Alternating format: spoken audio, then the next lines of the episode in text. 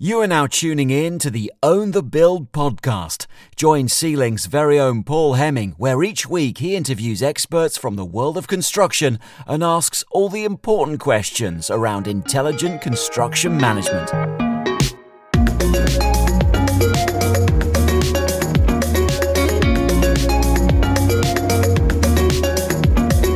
Hello and welcome to episode 120, another milestone of the Own the Build podcast with me, Paul Hemming. As last week and as per all of the last few weeks, we're continuing to give our free download giveaway. And in the podcast description, you can find two documents a BOQ template and a vesting certificate template. What more could you want in your life, really, guys, than two free templates like that? I am on paul at c-link.com. That's paul at c-link.com. Everyone who keeps on reaching out, I appreciate it. If you haven't, feel free to do so. Let me know what you think. Let me know if there's any other documents that you would like us to produce and template for you. In the studio today, I am joined by Connor Mennell. Connor is a construction solicitor specializing in transactional and contentious dispute work at Gordons LLP. Connor has negotiated and advised on the terms of building contract, knows the JCT and NEC inside out, and uh, he's not even wincing when I say that, so that, that's a good thing. um, Connor also has experience resolving disputes through litigation, adjudication, mediation, the list goes on. Today, we're going to be talking about smash and grab adjudications. And as always, when we talk contracts, I'm excited. Connor, welcome to Own the Build for the first time. It's a real pleasure to have you. How's it going?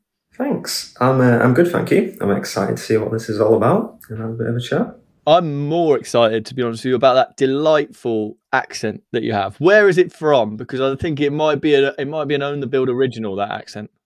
Yeah, it's uh, it's a delightful little Hull accent. So um, I, I dread listening back to this and hearing what I sound like. You and you and me both, mate. I always dread listening back, so that's why I don't. Um, yeah, no, I'm, i think you're the first accent we've had from Hull. I've never been to Hull. Tell me something about the place. How long do you have? Um, I, might, I may need to think for a while to think of something good here. I, I, I, I love Hull. To be fair, it's um, it's it gets hard knock. I think. Having said that, I was a living Leeds now, so yeah, it's good. I like you know, you, you, know where you're from, don't you? So I, I feel comfortable going back there. Um, it's a bit like Birmingham, isn't it, in terms of reputationally? People talk it down, right? Yeah, yeah, but the, the, you know there are opportunities wherever you're from. There are rough areas wherever you're from. Same in every city, yeah. isn't it? It's just a case of knowing knowing where to find the, the good spots. Indeed, indeed. Well, look, I'm delighted to have our first Hull accent on the show. I'm delighted to have you on the show. We're going to talk about smash and grab adjudications contextually. So you're a, uh, I've introduced you as construction legal solicitor. You're an expert in contract law. Do a much better job of introducing yourself and talking about your experience than I could.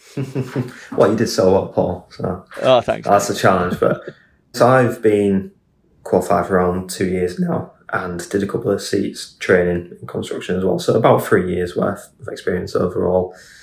And yeah, like you said, do do a mixture of both the contentious and non-contentious, as lawyers like to call it, disputes and transactions in normal people speak.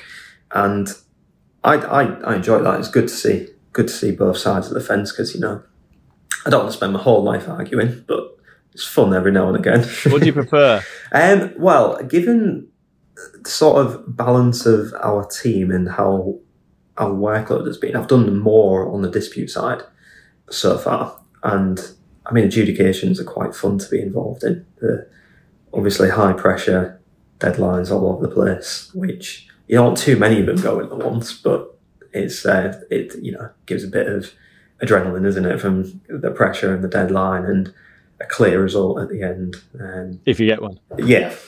But it's a, it's a good chance to sort of be in the trenches with clients as well because you sort of feels like you're on fighting on the same side, um, and it's a chance to be with the client, part of the business fight, and, and helping them to defend the business, achieve their goals, and you sort of get that sense a little bit more in adjudications than on transactions. I think.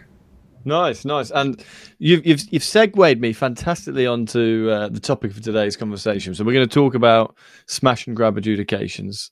We'll get onto what they are, why they exist, etc. Shortly, but I mean, when we were chatting offline, you said this is a topic that you thought was particularly relevant today? You're seeing a big increase in the number of smash and grab adjudications.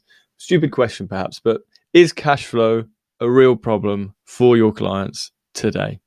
Some, and there are, there are some who, you know, as with anything, who are doing really well at the minute and making the most of the opportunities out there. Equally, given the state of the economy, it is a problem for a lot of people.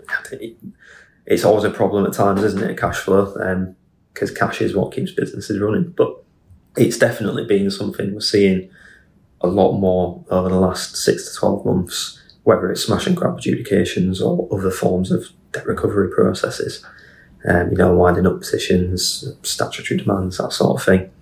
Um, and are you working with main or subcontractors or, or kind of both? Both, really, yeah. Um, a couple of employers as well. So we, yeah, we, we operate across across the full sector really, and um, we've got quite a good spread of clients here. What I would say is that there's been an uptick in what what you would think of as lower level debts that people are trying to recover, which they might not ordinarily go to lawyers and incur legal fees to try and recover. Scary lawyers like you. Exactly. And our, our scary invoices as well, no doubt. Um, but because of the struggles that they're having and because cash flow is cash flow is so essential at the moment, they think it's worthwhile doing that. And would that be you, you talk about low level? Are you talking about like reclaiming retentions? Are you talking about in project disputes? Like what, what what are you seeing a lot of? Yeah, retentions to an extent, and some you know sort of, I guess you'd call them tidying up applications at the end of the job, you know, 20 grand here, 50 grand there, which, although to, in the current climate, that, that money is essential to some businesses and their cash flow. When you get lawyers involved in that, you know, inevitably that, that eats into that already. And you might only recover, you know, it might be 25% of the amount you're looking to recover that our fees are. People are still trying for it. Yeah, exactly, because that's important money for them at the moment. And so, that, I mean, that in itself is kind of indicative of perhaps the economy, the state, the state of the industry, and where we're at, and that people are kind of fighting for every penny, which which, which makes perfect sense. And so, when we talk about, we talked about adjudications on this show before. We've talked about the Construction Act on this show before, and many of the listeners will know what both are.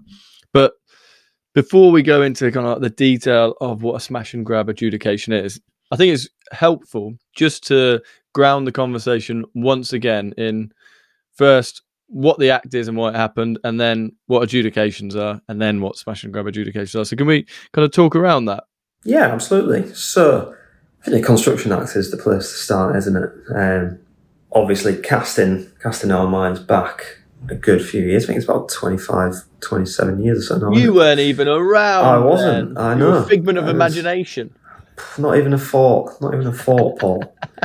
yeah, it, the the policy behind it was basically to ensure that subbies and contractors from employers aren't being bullied and effectively going into a dark place where there's no recovering from because they're not getting paid on spurious grounds. They're not getting paid until the contract has been paid by the employer, or they're coming up with a very minor, minor issue to cast an aspersion of a dispute and use that to withhold payment. So the Construction Act was brought in, and everyone will be familiar with what it does now, even if they don't know the Act itself, because it effectively creates the payment mm. regime that's in all construction contracts in some form or another. Application so, date, due date, pay notice exactly, date, blah blah blah. Exactly. So it means that everyone has the right to an interim payment if the contract is suited to that. Obviously, it could be milestone payments, or it could be if it's just a simple job at the end of the job. But everyone has the right to an interim payment and they have the right to adjudicate on that if there's a dispute. So that's, I, I think that's that's a broad overview. We could probably do a separate podcast about all the details of it. Yeah, so I. I was going to say, just drilling into it. Just you, you, you said something there, and it resonates, right? So you said the act was initially introduced to stop contractors being bullied effectively on the topic of cash flow by their clients, whether that client is a client or a main contractor to a subcontractor, right?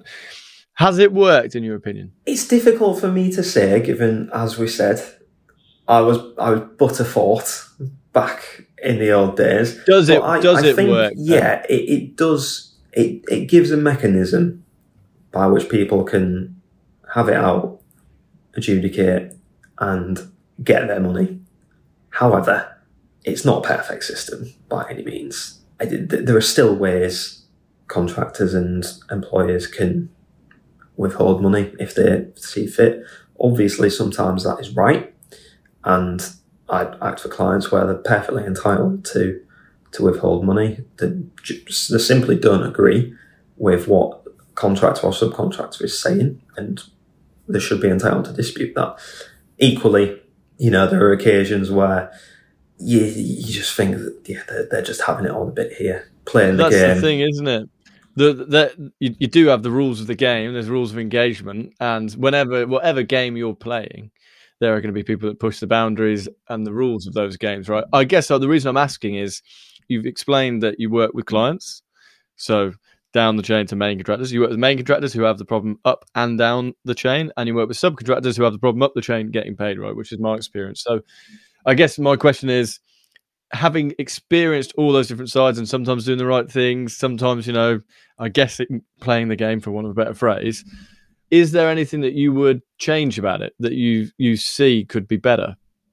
Well, I, I don't like smash and grab adjudications. Um, I because more often than not, I think they're abused. Um, okay. Rather than being a good tool, it would be very complicated, I think, to come up with a better system that differentiates. Particularly on a forty-minute podcast, right? Exactly. I think we'd need a full, full, full day other podcast, Week. potentially going over a couple of hours um, to discuss how how we'd change it. But yeah, it's, it's I, I think it works to an extent.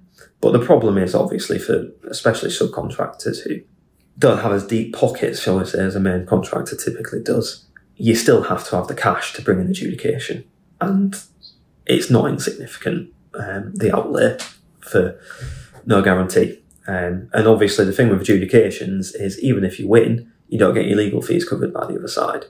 So that's that's an imperfection, and that's something that I think could be could be looked at. But it's part of the rough and ready nature of adjudications. You see, we're getting there, aren't we? We're, we're already starting to flex the you're already thinking about you're thinking now about how we could change it, which is interesting. But your main gripe, it sounds, is smash and grab adjudications. First thing that came off your tongue when I asked you then, and it's obviously the reason that we're sat here today. So let's talk about that. Talk to me about smash and grab adjudications. What are they?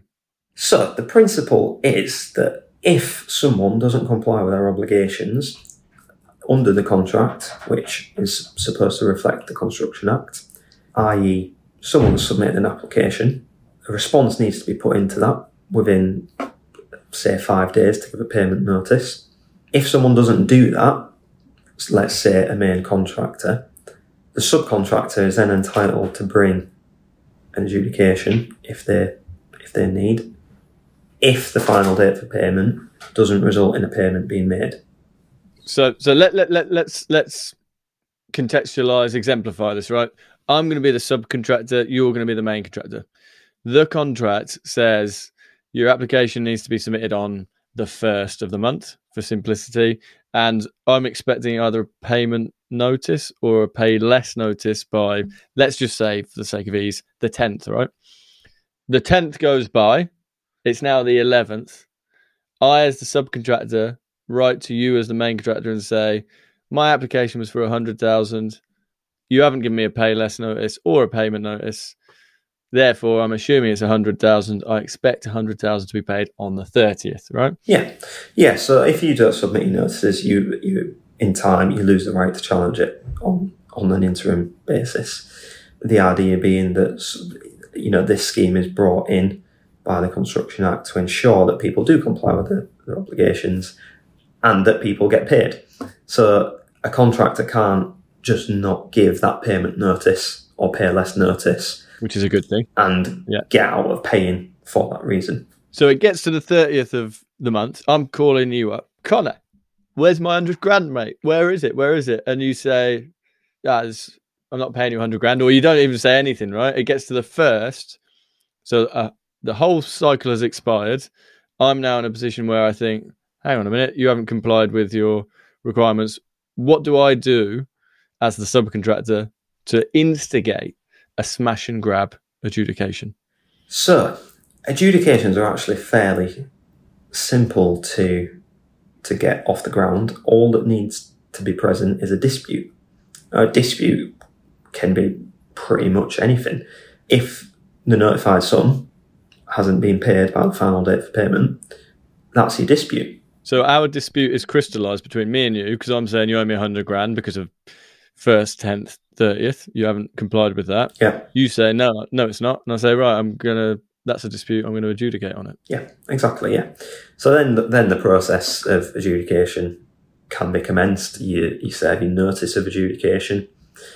Uh, within seven days of that, you have to both appoint the adjudicator and issue the referral to the adjudicator and the other side at the same time. Now, the referral is basically your your claim. In short, it's it's what all of your evidence and all of your legal argument needs to go into. And once that's served, the other side then respond, and a decision has to be reached by the adjudicator in 28 days. So I do that on the first of, I'm trying to think where we are. I do that on the first of the following month. By the 29th, theoretically, I've got a decision. So I'm still waiting. This is where it kind of becomes, it almost feels like it's a little bit moot to some degree, right? Because on the first of the following month, I'm creating this adjudication, but I'm also submitting my application Hmm. for that month as well, right? Yeah. So I'm doing all of that concurrently. And then at the end of that month, I would theoretically, I should win because that 100k contractually is due to me. You made the mistake. Yep. So I get paid that 100 grand. That all makes sense. What I want to talk to you about after the break is why you don't like it. So let's do that, but let's do it right after this break.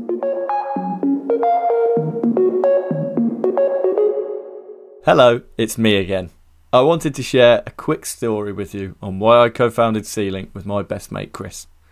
Chris and I, we're both QSs, and this is going to sound sad, but one night we were sat in the pub talking about subcontract tendering and we realised the industry had a problem. Number one, procurement was too paper based. Number two, it was too time consuming and every QS had their own unique way of doing things. And number three, perhaps most importantly, if you want to competitively tender, you need to know hundreds of the best subcontractors. We simply didn't. That's why we created C-Link. It's software to solve subcontract tendering. We wanted to remove these challenges and help the industry get better. So if you or someone you know tenders with subcontractors, you've got to see our software. Head over to our link www.get.c-link.com forward slash podcast to find out more. I will include it in the description box. So again, there's no excuses. Now, let's get right back to the show.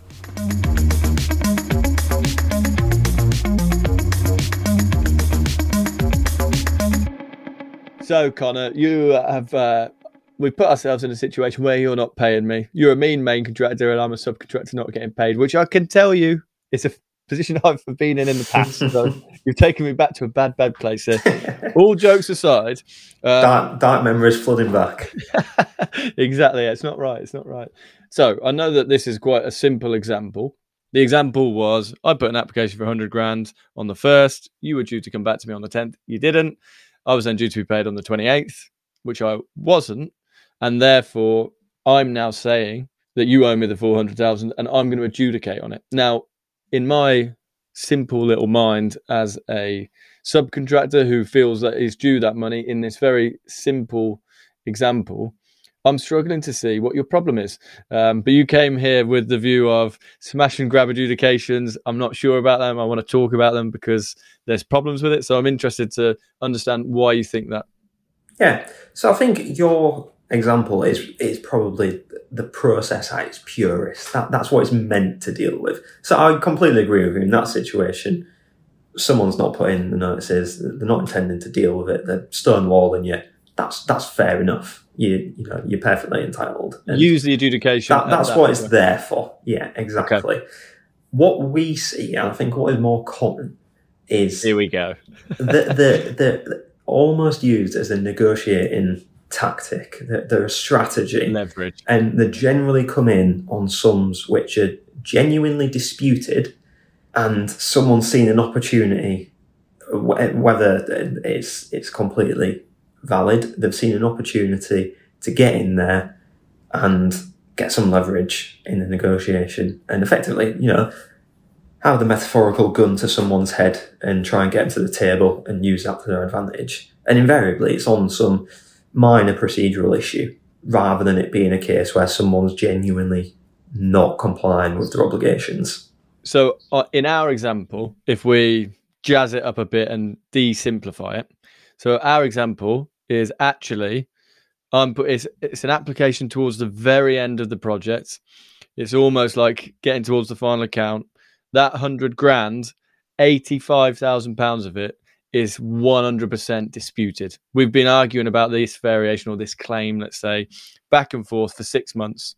And I'm actually saying, ha, you're late, so I'm due all of that money. And that gets me to where I kind of want to get to final account wise. Uh, and I'm going to do a smash and grab adjudication. And I'm doing that maybe not even because I want to go to the adjudication, but I now see I can get my I can get agreed what I want to because you were three hours late or one day late or someone was sick. Exactly, yeah. And I've actually had quite a big, quite a big. You've been dispute. doing that yourself, haven't you? Uh, well, yeah, I can't comment on that, but I, had, I have have had that situation where someone was out of the office, um, so they responded to a payment application a day late. Um, and we had to adjudicate off the back of that. So it, it happens, and that, that is situations and circumstances that we that we do see. And you know, in that situation where the sum is genuinely disputed, invariably there will then be a second adjudication, what we call a true value adjudication, because the smash and grab isn't just the end of the story; it's the interim technical argument. Someone, the subby, gets the cash in the pocket, but then there might then be another argument about it further down the line. This true value adjudication, more legal fees, more time, and you know that that could either have been done to start with, or you just get into a position that you would always have got into by sitting down at the table and just with the lawyers around the table and yeah. money being spent. Yeah, pay us to have a friendly chat instead. Yeah, no, it's so I've been on significant projects in the past where this exact thing has happened, where you're talking millions of pounds, and I've never heard it, or perhaps I did at the time, get referred to as a true value adjudication. But you'd have the technical smash and grab adjudication, where technically you, in inverted commas, lost, and you had to make the payment for the technical failing of someone being off sick or whatever it was. But it was a disputed sum. So mine, in your example, my 85 grand, I'm not due it what would then happen is you would probably have to pay it to me, is correctly, right? And then you would go back the following month or whenever, do your own adjudication and say, you owe me that 85 grand because it's not due for reasons X, Y, and Z. Yeah, exactly. Yeah. And it does tend to be that it's through an adjudication because it, in theory, it could simply be rectified in the next month's account if it was during the project. But it's fairly unusual. It doesn't never happen, um, but it's fairly unusual that you'd see a smash and grab midway through a project just because people are conscious about the relationship and getting the job done at that point.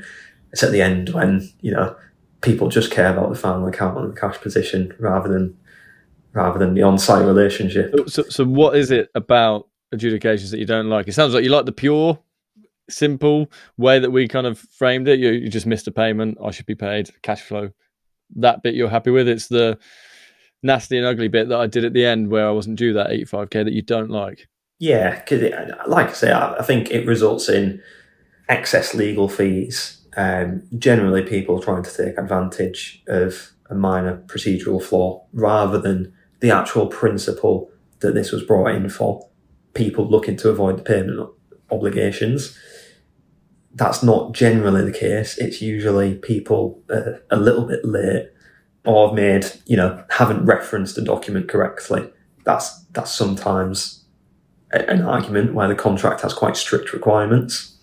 So it's it's almost taking advantage of those procedural errors rather than going to the heart of why the Construction Act was introduced. But look, like you say, I've, I've acted for clients by way of doing this. He's smirking from ear to ear now, guys. Yeah, exactly. I mean, it, at the end of the day, this is the result of of the mechanisms and the the regime that was brought in by the Construction Act. So it, it's there for people to use, and it can be a really important negotiating tactic for subcontractor and contractors up the line, where it, it can unlock a settlement in a final account that otherwise is looking pretty sticky. Yeah, because um, I have to I have to say that you know from from my experience of being a subcontractor, trying to get what. So again, let's go back to our example. I wholeheartedly believe in that 85 grand, or I might believe in, in 50 of that 85 grand, right? And I just think it's absurd that I'm getting stonewalled. I'm getting told absolutely zero, go away. I'm not going to speak to you about that. It's a zero. You then present me with an opportunity because this is kind of how it is. You think I'm getting absolutely no. I've been talking about this for six months. They're rejecting it. I'm losing money on it. It's not right. Ha! Oh, there's a little. Here we go. Just a, you just think there's a little bit of light there, and you know, often perhaps that would not be with the full intention of executing an adjudication, but it might be a way of saying, "Look, guys, you've done this. Let's talk now." And and for me, in that position, and I'm sure you've advised clients in this position, why not? Because that is your moment of leverage. So again, to some degree, uh, uh kind of repeat that question. It's what is there to to not like about it? Because it is.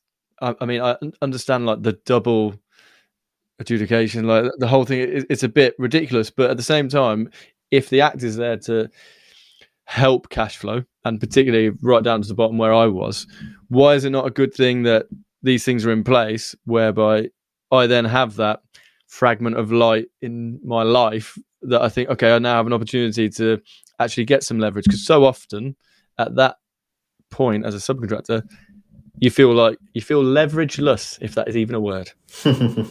yeah, feel like you, you you don't you don't have the cards to play. Exactly, the contractor does.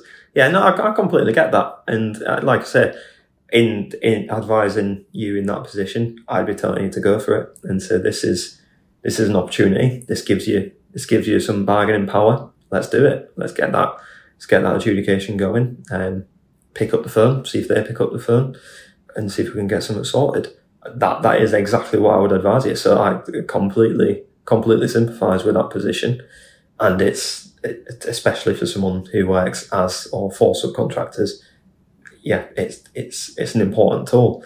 I, I, I guess I'm just a bit of a bit of a purist when it comes to it. Um, and you He's know, grinning I'm, from I'm, ear to ear. He's loving this. Yeah. Why? Well, what, so why are you a purist? Because after, it, it's almost you know you have these things that are introduced with good intentions to to help people and prevent people being bullied into bankruptcy, insolvency, and and all sorts. And it's just it's become something it was never intended to be, I think, i.e., something that's a negotiating tactic and manipulated. Yeah, and, and like I say, it, it really can be very minor technical failings, which, as I said, on both sides, both in defending and bringing the claim, you do rely on them very minor technical issues. Um, Which is a bit pernickety and yeah. When, when you know, for example, that there's a two million pound dispute, and you're talking about whether someone has had a cold and didn't turn up for work. Yeah, or whether a bank holiday means there's an extra day, or you know someone hasn't referenced the project reference on the front of the payment notice properly, for example, or s- sent it to the right email address. You know, or it's it's these things that are the, at the heart of these disputes. And like I say, in the context of a two million pound dispute, that's not really what should be decided on. It is just a negotiating issue, which is, like I say, it's important and it's there to be used. So it will be used. I mean that that resonates. Having been on the other side, you think, "Oh God, this absolutely absurd thing to be happening on this project right now." So, so that I hear. I mean, fundamentally, a smash and grab adjudication shouldn't really happen if you understand your contract and you abide by your contract, right? So, can we just talk about that a little bit and the advice that you give to QSs, contractors, your clients about because effectively, what if you distill this conversation down, it comes down to one thing, doesn't it? Giving notice. So, what is your advice around giving notice? Well, I, I would always say at the very start of the job, have a very clear schedule, whether it's in the contract itself, which we, if we're preparing a contract, we often do put a full payment schedule with the date that every notice is due in the contract itself, so it's clear. With contractors and subcontractors, that usually doesn't happen as often because it's more standard documents that are rolled out for every job. But that doesn't stop a QS from diarising or having their own schedule of when every single notice is going to be due on that contract. So you know when the application date is going to be or the interim valuation date. You know when the payment notice is due thereafter, five days after the due date. That's that's always the case. And you know when the final date for payment is going to be as well. So get them dates diarised and make sure they don't slip. And you need to be preparing for them in advance as well because you don't want you don't want to be you know like you say having a holiday booked at last minute and you get the reminder pop up at five o'clock the day before. Is it as simple as because I think some people might think it goes back to uh, it being almost pedantic smash and grab claims, right? Can we really make this absolutely certain for all that are listening? Go back to my example where I had to give notice on the tenth. If I don't give notice on the tenth, or sorry, if you don't give notice on the 10th, was the example, right? And it's now the 11th, and you give me notice and you say, I'm going to pay you 15 grand because I don't agree with that 85 grand, you're completely knackered. Is that right? Not entirely, because you've got the pay less notice mechanism as well. So, as in, in my position there, although I've missed the payment notice, your application then becomes what's referred to as the notified sum. So that in if nothing else happens, your application is a notified sum. That's what has to be paid on the final date of payment. The option I have then is to say I have to pay less notice, which might be two days before, might be five days before the final date of payment. So I've got a second bite of the cherry in that situation. But okay, so you you've missed both. You missed the payment notice date and you missed the pay less date. So let's say the pay less date was on the 25th. It's now the 26th, right? You've missed both what happens? Got pay. That's it. Yeah. Okay. So that I think that is yeah. It, it's as simple as that. You've got to pay. What happens if you do the pay notice? Let's say you do this. It's the tenth when I'm meant, you meant to give me a pay notice. You don't. You give me it on the eleventh, and you say fifteen grand, and then you don't give me a pay less notice. Where would you stand?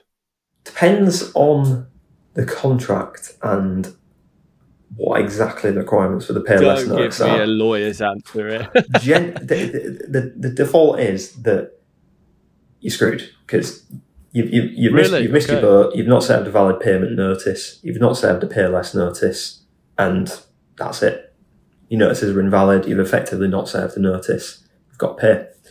Where what we would do in that situation is look at all the little loopholes and whether the payment notice can be constituted as a pay less notice, whether, you know, whether there's any bank holidays or anything that would extend the date for payment, uh, sorry, the payment notice date. So yeah, that we, we would look for the minor technicalities that might be able to get you out of it. But yeah, it, it, on the on the face of it, you've not served a valid notice, not served a timeous notice, so you've you've missed the boat. Got. And so I know you can't answer this really, but give me a, a gut feeling for it. So we that we then take I take that case to adjudication, right, where you gave me payment notice for 15 grand on this really heavily disputed thing. We, it's been disputed for six months. That 85k is disputed. You gave it to me on the 11th which is late, so it doesn't count, and then forgot to pay less notice, I take that to an adjudicator. Is an adjudicator seriously going to look at that and say, as per the contract, you're late, pay the hundred grand, or would they look at that and go, well, I mean, come on, they were 24 hours late, and this is a heavily disputed thing. No, no, you you would win. Really? Yeah, that's that's that's the smash and grab adjudication. It's it's a very technical claim technical knockout claim, um, some people refer to it as, because you've not served your notice, you've missed the boat. Tough luck, you've got to pay. So, so I mean, that, that hopefully that example really distills for anybody listening that really this entire conversation can be wrapped up in whether you're going for money up the line or going from or paying down the line having absolute clarity on your pay notice and on your pay less notice dates for every package on every project every single month is to some degree the crux of what you should be doing as a contracting business, right? Because that, you know, I know you don't like the the leverage opportunity up the line, but I mean, you should really know it as a subcontractor or a main contractor trying to get paid by your client, and you should definitely know it as a client or a main contractor paying your subcontractors. Because if you don't, you're leaving yourself heavily exposed, right? Hundred percent, hundred percent. It's um, almost admin stuff that people don't get into the day job for, but it's vital. It, could like I say, if, if you miss it, then as, as someone who's got to pay, it can have massive implications. Could be, you know, you could have to pay out any sum that's claimed effectively. Obviously, there, there are things that have to go into the notices. There has to be a calculation behind it. You set a pay So in your your situation, you've got your hundred grand. There has to be some calculation and substantiation behind that. Here we go. He's trying so, to stop. He's trying to not get me paid now, isn't he? oh well, you, you, know, Paul. I, I, think you're only due fifteen grand. So I knew but, this. You're being far too nice about it. but all that all that needs to be is, for example, a spreadsheet accompanying your your notice saying, "Here's how I've made up that hundred grand," um, and that that's all it needs to be, just showing how you've got to that figure, and then the the actual argument on the substantiation that comes later in what I refer to as the true value notice. So if you if we do get to adjudication and you do win, which you probably would, I could I could then bring a claim against you to get my eighty five grand back, which you don't deserve. No. and that's when we would get into the nitty gritty details of you know all your the substantiation of your claim and why it is you think you're entitled to that. So so clear, and you know, I came into this conversation with some preconceptions about you know the nuance really between the two and kind of like what an adjudicator's mindset would be. And like i said that there would be some logic or rationale. Okay they're not really due that. So i've learned a huge amount from this. I'm absolutely certain that the listeners have as well. And um, thank you so much for coming on the show, uh, Connor. It's been it's our first episode together, but I um, have a feeling it will not be our last episode together. I'm pretty sure everyone listening will have taken a huge amount from that. I'll obviously share your details, Gordon's details in the podcast description. All that's left to say, mate, is thank you for coming on the show and uh, giving us all your time. My pleasure, Paul. Thank you for having me. And I'll be delighted to be back. Excellent. And everybody, as always, I will speak to you next week. Have a cracking week ahead. See you later.